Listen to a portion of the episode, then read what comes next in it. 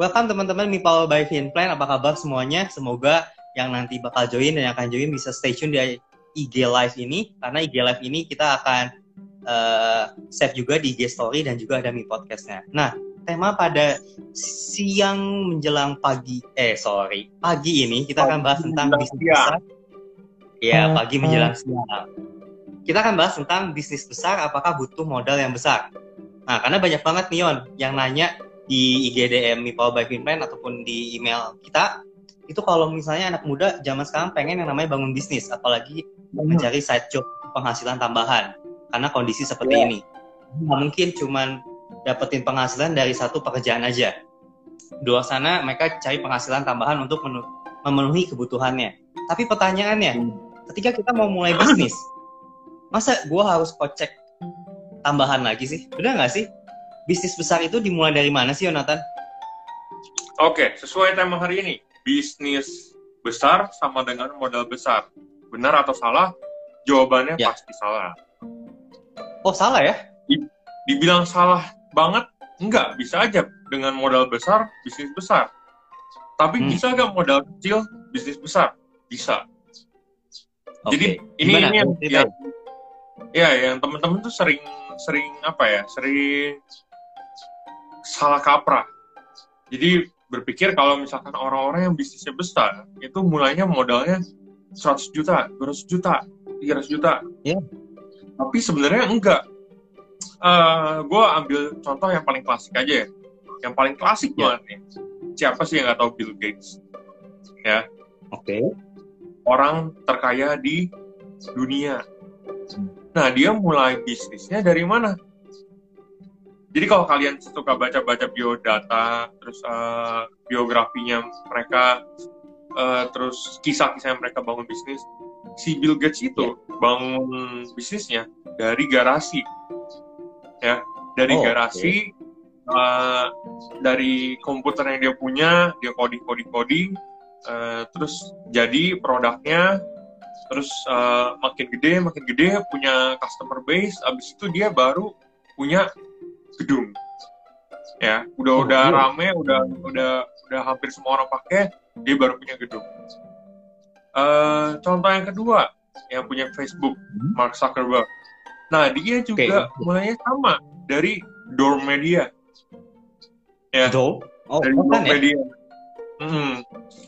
kalau pernah nonton uh, apa ya namanya ada ada videonya eh, ada ada filmnya dulu gue juga suka banget filmnya dokumentasi tentang dia gimana cara bangun bisnis dia bener-bener yeah. bangun dari kamarnya kamar okay. uh, eh, domnya dia gitu jadi uh, yang bilang modal harus gede gue harus punya tempat gue harus punya ini gue punya itu itu uh, salah nggak harus okay. punya dulu tapi lu mulai uh. dulu dari apa yang punya itu bisa jadi bisnis besar gitu.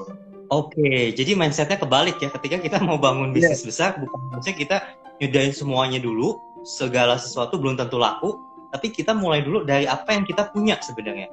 Oke, tadi. Yonatan udah kasih contoh benar juga ya. Kalau contohnya tadi hmm. yang namanya uh, yang punya Facebook, Mark Zuckerberg. Kita ngelihatnya hmm. memang sekarang ketika perusahaannya udah besar. Tapi kita nggak ngelihat bahwa ketika dia mulai bisnis besar itu tuh dari mana? Ternyata dari sebuah pos-posan dia mulai dari sebuah laptop yang di mana dia pengen reunian dengan teman-teman kuliahnya dan dia buka yang hmm. namanya aplikasi Facebook dan akhirnya ternyata yes.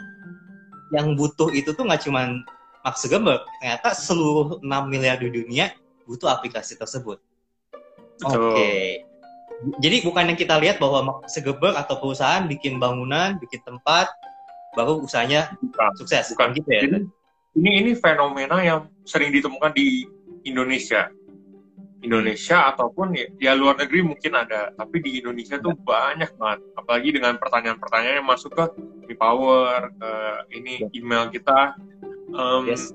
pertanyaan yang tadi modal besar modal besar itu. Nah ini juga yang menyebabkan uh, banyak teman-teman kita yang buat bisnis di luar sana bangkrutnya cepat oh, oke. okay. bangkrutnya cepat kayak yang Nadiem Makarim bilang 90 sampai 95 persen itu bisnis itu akan gagal. Startup itu akan gagal. Yep. ya. Kenapa? Karena bangun bangun bisnis tuh nggak gampang sebenarnya. Perlu ketekunan. Apalagi Pengalaman. uh, kamu modalnya terbatas. Gitu. Jadi belum tentu yang udah di planning dengan baik aja akan berhasil. Mhm. apalagi yang belum di planning dengan baik. Nah coba uh, orang-orang yang nanya ya. Orang-orang yang nanya tadi. Kalau misalkan gue kasih lu 100 juta. Oke, 100 juta, 200 juta. Tapi lu nggak punya business experience, ya, nggak punya pengalaman pengalaman. sama ya. Nah, terus gue tanya, lu mau buat apa dulu pertama? Oh, pasti ketimpungan tuh, bingung. Oh, gue mau gue mau sewa tempat dulu pertama, gue mau ini dulu, gue gue mau beli mesinnya dulu, gue mau ini dulu, eh, akhirnya 100 juta habis tanpa menghasilkan. Iya, iya, iya. iya. Jadi kadang gue dikasih 100 juta, orang mikirnya langsung, wah gue mau beli ini, gue mau beli itu, sampai semuanya jadi, tapi ternyata gak laku. Belum tentu laku, itu yang jadi bahaya ya. Yes, betul, Oke, jadi betul, betul. cuma aja kita mau bisnis besar, tapi kita nggak punya yang namanya pengalaman. Itu yang jadi masalah. Nah, Yonatan, terus gi- gimana sih caranya ketika kita mau mulai bisnis, tadi kan nggak butuh modal yang besar. Tadi Yonatan udah kasih Hmm. contoh-contohnya, ada pendiri Facebook dan juga pendiri Microsoft, bahwa mereka memulai dari Hmm. hal-hal kecil sehingga kita lihat sekarangnya bisnisnya besar. Lalu apa Yes. aja sih yang harus dimulai ketika kita mau memulai bisnis?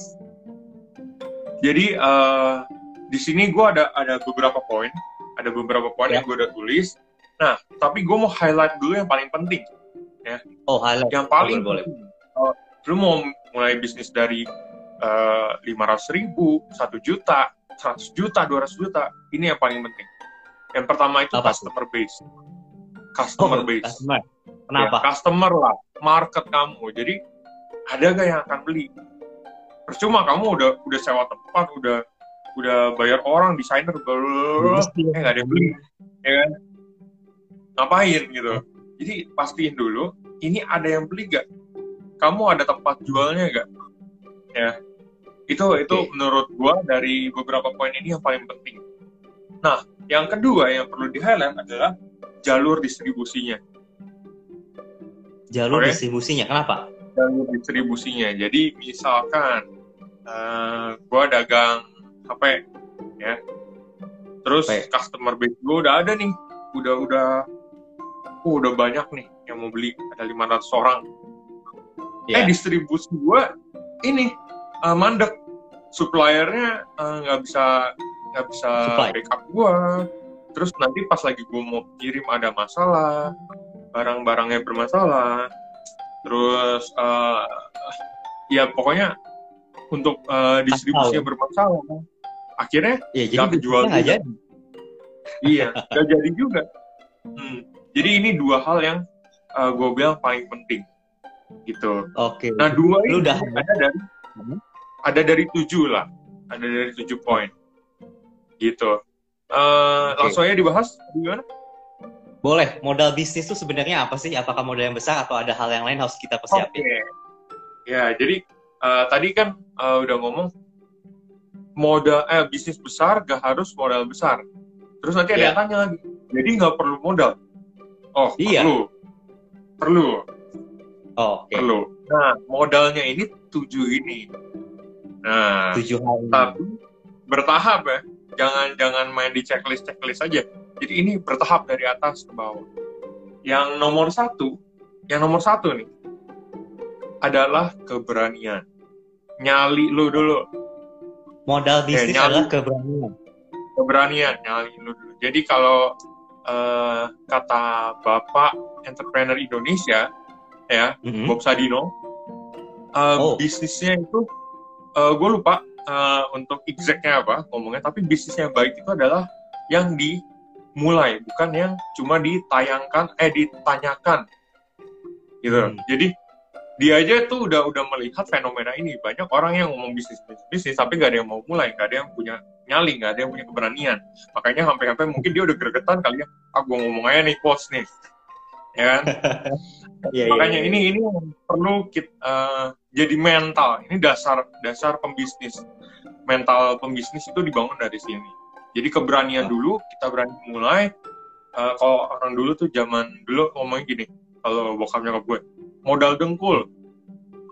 Ya, Iya, iya. lu mulai Bener, dulu bener. aja terus yang kedua lu harus keep up sama teknologi Iya, iya. keep up sama teknologi.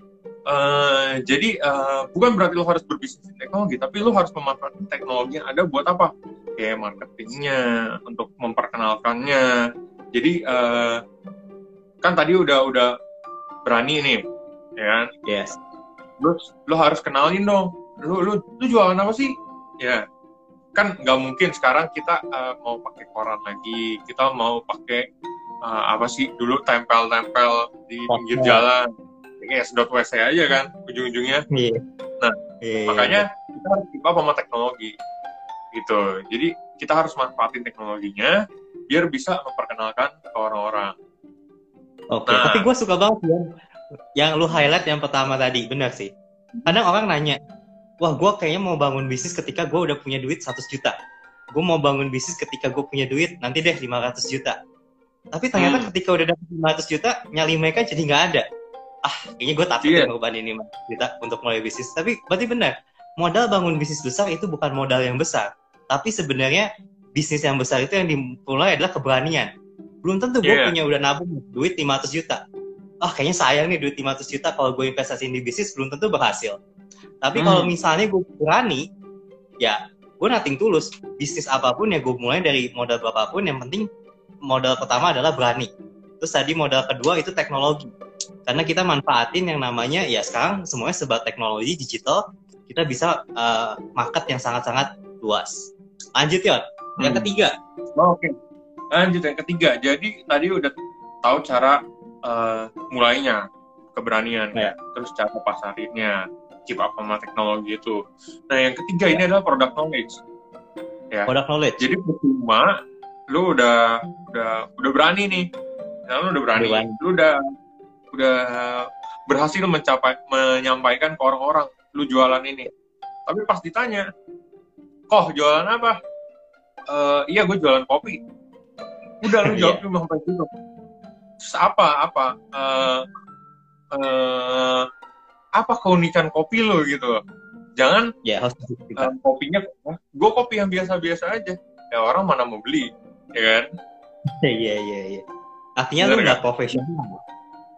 Yes, jadi lu harus kenalin dulu produknya. Apa pun jualannya, lu kenalin dulu produknya. Eh, bener-bener ngertiin. Jadi kalau orang tanya, wah ini bener-bener orang yang serius menjalankan bisnisnya nih. Dari Oke. situ akan tumbuh yang namanya trust.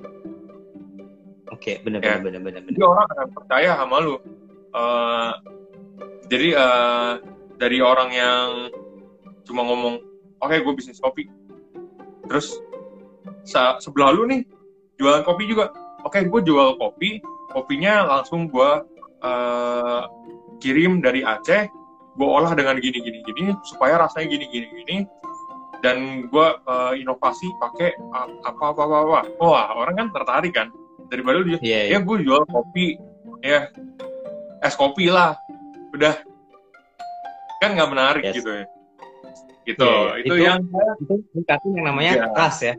Bener, bener. iya oke lanjut lanjut Ya. nah ini yang baru masuk yang tadi jalur distribusi Oh, ya oke. meskipun di nomor 4 tapi ini gua highlight tadi karena ini penting jadi eh, Hmm. banyak teman-teman yang sudah mulai bisnis tapi kesulitan di eh, jalur distribusinya di suppliernya di eh, apa eh, pengirimannya lah apalah jadi kayak kayak Ya, kamu udah berhasil marketingin udah berhasil jualan lah tapi nggak bisa deliver Ah, Nah itu jadi masalah. Akhirnya ya mungkin ada yang beli satu dua tiga sampai sepuluh orang, tapi apakah ada 20 30 orang belum tentu. Karena Yes. orang kapok. Makanya kan banyak eh, yang jual di Tokopedia, Shopee. Kita lihat dari review. Ya, benar ya? Bener, Kayak bener, review. bener, bener. Kalau misalkan reviewnya ada yang jelek, bilang, ah pengirimannya lambat, sellernya eh, slow respon, eh, barang nggak pernah nyampe. Ah, takut nggak beli di itu? Ah, sih, gue, Ujung-ujungnya nggak jadi di situ. Iya kan? Iya.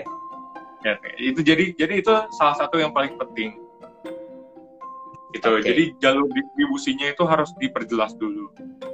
Oke, yang keempat. Nah, yang ini kelima. satu paket lah sama suppliernya, sama supplier base kamu. Jadi supplier itu kalau misalkan eh, misalkan kamu dagang, dagang dagang barang kayak HP gitu, kalau bisa sih jangan satu suppliernya, harus punya Ya, banyak. Jadi bisa saling backup. Jadi jangan ordernya bisa seribu, tapi ternyata suppliernya cuma bisa penuhin 100. gitu. Oh, yang jelas juga Ya. kamu itu. Jadi kalau yang Iya tadi sih. jalur distribusinya, eh, gimana pengirimannya, yang harus benar. Terus sekarang suppliernya, suppliernya harus ada. Kamu punya supplier base. Tadi ada customer base dan supplier base. oke. Gitu. Siap. Nah baru, baru nih. Oh jadi tadi ada ada supplier base, terus abis itu customer base lagi. Ya. Jadi udah 5, 6 itu. 5 itu supplier, 6 customer base. Nah, 7 baru kita ngomongin tempat. Ya. Oh, baru Nah, ini- kita invest. Ini, mirip mirip kamu bisnis di eh, e-commerce lah. Ya. Ya. Di di marketplace kamu jualan di Tokopedia di Shopee itu mirip begini. Jadi kamu eh, udah udah siapin tuh 1 sampai 6 terus udah banyak eh, yang mau beli akhirnya kamu baru masukin kayak misalkan barang-barang yang lebih mahal atau baru jualan HP segala macam. Nah, orang-orang kalau lihat eh, jualan kamu jualan HP mahal-mahal di sini, dia pasti nanya, kok ada tempatnya gak? Ada, ada toko fisiknya gak? Ya kan? Hmm. Nah, itu baru bisa masuk apa ya? eh, baru kelihatan tem- tempat itu fungsinya apa. Tapi kalau nggak ada tempat gimana? Bisa aja. Bisa aja. Jadi kalau dulu gua eh, mau beli motor tuh harus ke showroom. Ya, betul. Entah showroom dealer yang resmi atau enggak dealer yang eh, jual motor bekas gitu gitulah ya. Nah, tapi sekarang gua udah banyak lihat orang jual motor di Instagram. Oh Laku iya nggak? bener. Laku banget. Laku Laku banget. banget. Mungkin Edwin tahu ya. Jadi eh, yang Tahu, suka-suka tahu, tahu. motor ada, ada yang namanya Oh jangan deh, disensor aja deh. jangan, Tahu, jangan. disensor. Bener ya? Jadi dia Kan jual dia, kayak dia goreng. Iya, dia jual sama trust. Karena kenapa gue percaya sama dia? Karena memang produk reviewnya dia bagus. Terus memang eh, customer customer base-nya udah ada. Jadi customer-nya tuh nggak Hmm. hanya cuman gue. Karena yang beli itu ternyata udah se-Indonesia. Makanya gue percaya. Iya. Ngapain gue datang lagi ke toko yang baru yang gue nggak belum tahu ini baru belum tentu percaya produknya bagus. Tapi di sini reviewnya udah bagus, produknya bagus, customer base-nya udah banyak. Jadi ya gue percaya Hmm. sama jualan motor yang ada di IG IG ini. Betul, betul, betul. Jadi kalau Iya, iya. kalian uh, tahu bisnis modelnya gitu, dia tuh jual kayak udah seakan-akan lelang dengan harga jual. Jadi orang kayak berlomba-lomba untuk beli sama dia, meskipun kalau kita lihat harganya nggak yang paling murah, nggak Hmm. yang paling murah, tapi laku nggak? Dia kayak bisa ngepost satu motor, terus dalam kurang dari satu hari dia udah laku. Oke. Gitu. Ya, menarik, menarik, menarik. menarik. Gitu.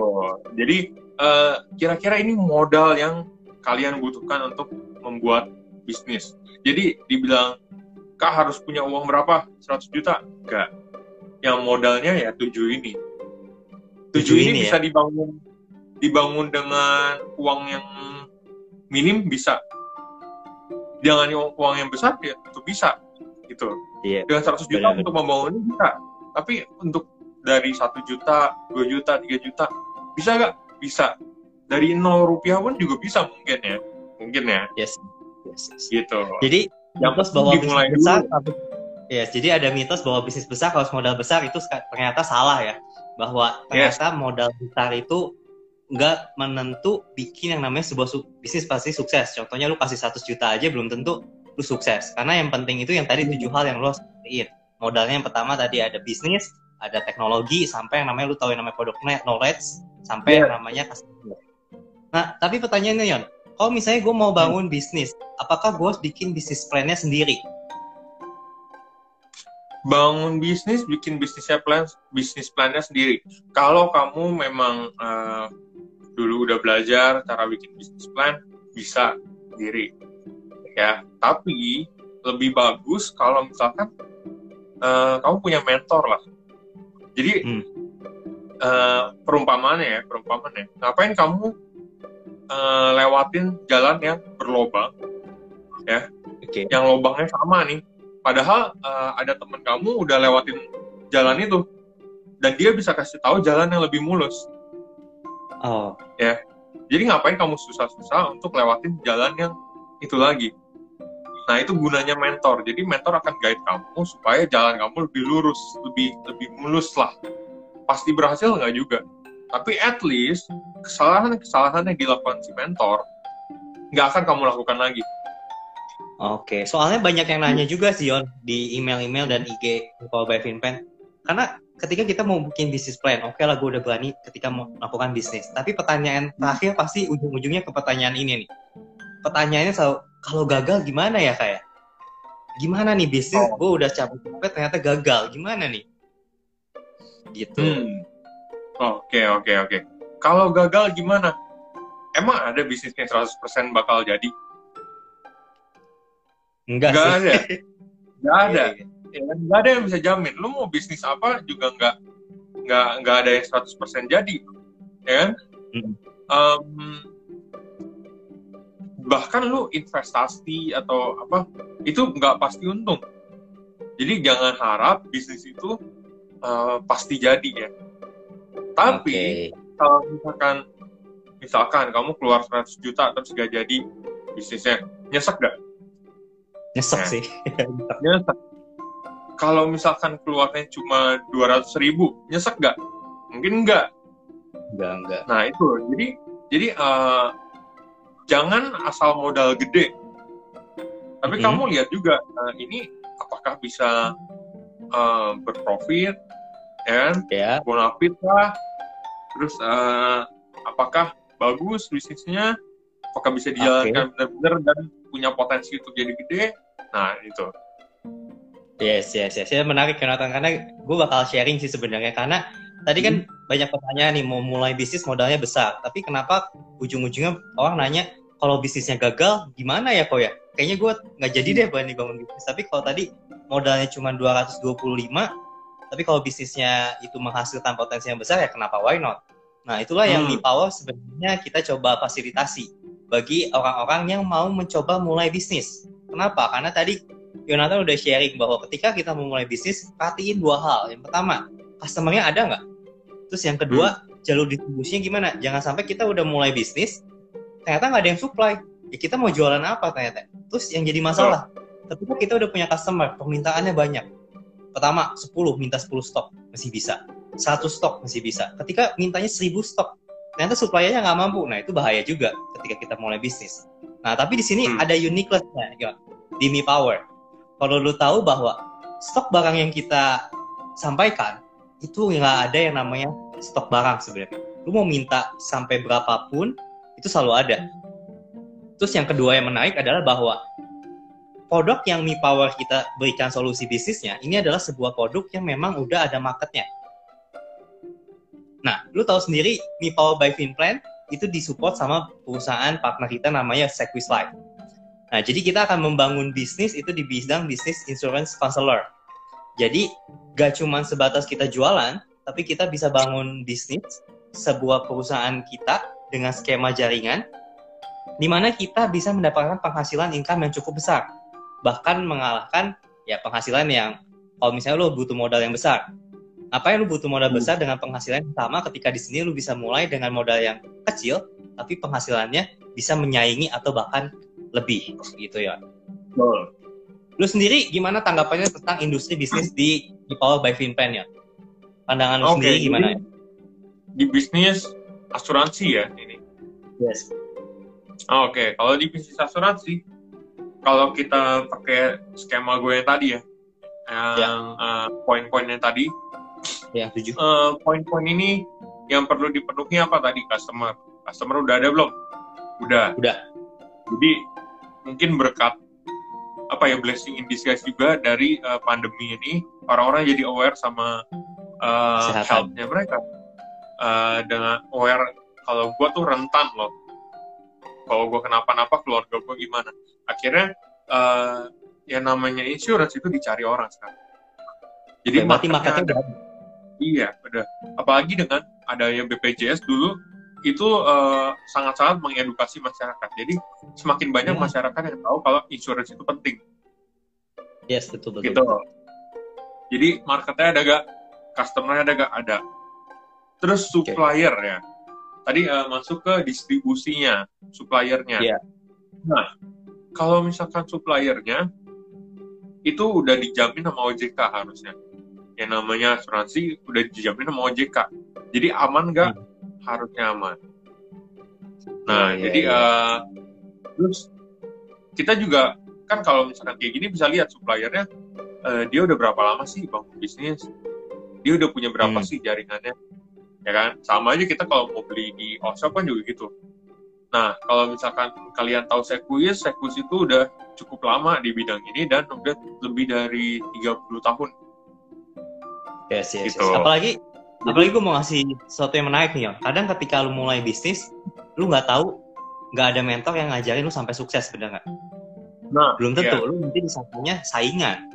Tapi kalau di bisnis Me Power, lu harus lihat juga, apakah ketika gue mau mulai di industri ini, ada nggak sih yang mau ngajarin gue sampai gue sukses menjalani bisnis ini nah itu harus perhatiin hmm. tuh karena nggak semua bisnis ketika gue coba bisnis lain gue nanya sini situ situ agak susah nggak ada yang mentorin tapi di bisnis oh. sama Mipaw di komunitas ini lu selain udah punya customernya lu udah punya suppliernya itu Sequis lu juga diajarin yang namanya training sama mentoringnya yang ngajarin kiat-kiat sukses menjadi pembisnis di industri ini itu penting banget sih menurut gue dari tiga hal ini ah, oke okay. hmm. Jadi Betul. paradigma kita kan udah berubah ya Yon, bahwa bisnis besar itu nggak harus modal besar. Karena kadang ya. milenial tuh bahwa, wih gila Yonatan keren banget ya udah punya etalase 16, terus gedungnya 7 tingkat, karyawannya ada 1000 orang. Ternyata itu bukan dimulai dari yang pertama. Tapi hmm. justru hmm. itu adalah hasil dari apa yang kita mulai dari yang pertama, yaitu pertama tadi keberanian. Uh. Yes, Berani. jadi menarik banget. Nah, Yonatan, mungkin ada kesimpulan atau pesan-pesan buat teman-teman yang di luar sana ketika dia mau okay. mulai bisnisnya? Jadi pesan-pesan saya kalau misalkan mau mau bisnis, tertarik sama bisnis, cuma satu, mulai dulu. Oke. Okay. Mulai dulu. Jadi dari situ kita baru tahu, kita baru sambil belajar perlunya apa aja sih. Apakah benar-benar perlu modal yang besar atau kita bisa mulai dulu dari yang kecil. Karena belum tentu ya punya gedung setingkat 7 yeah. itu lebih uh, punya profit daripada yang nggak punya gedung.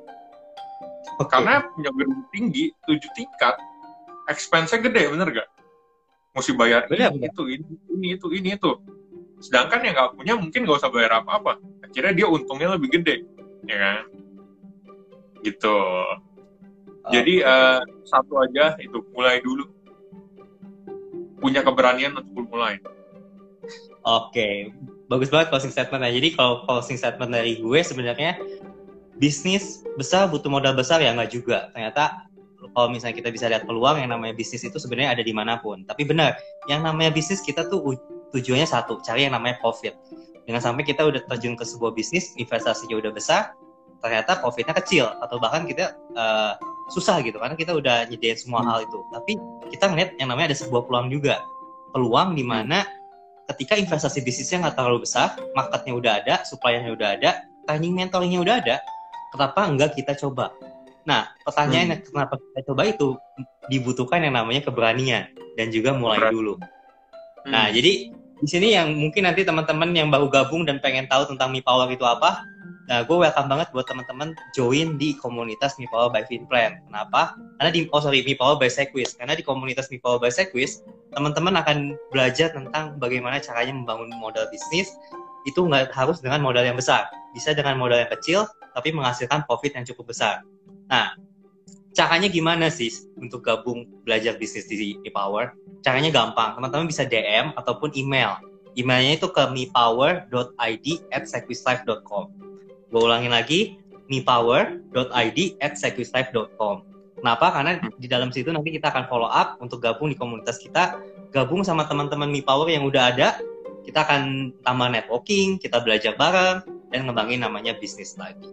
Gitu Yonatan. Oke. Oke. Yonatan, nggak kerasa kita udah ada di ujung acara. Kita udah ngobrol-ngobrol selama 30 menit. Thank you banget atas waktunya Yonatan. Oke, hari sama-sama. Nah, untuk teman-teman yang nanti baru join atau yang baru join di pertengahan bisa ngikut lagi dari awal karena kita eh, video ini akan kita save di IG Live eh, IG-nya Mi Power by Finpan dan juga kita ada Mi Podcast di mana acara kita semua akan direkam percakapan.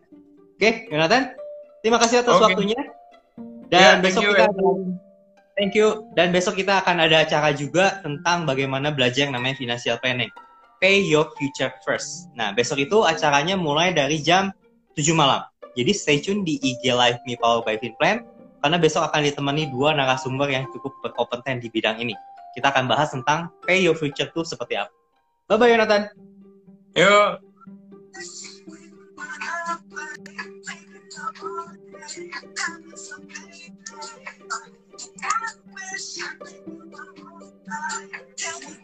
Oke, thank you udah gabung. Sampai berjumpa besok. Jangan lupa jam 7 malam. Pay Your Future First bersama Coach Diki dan juga Fajar. Besok kita akan belajar tentang sesuatu hal yang baru lagi. See you.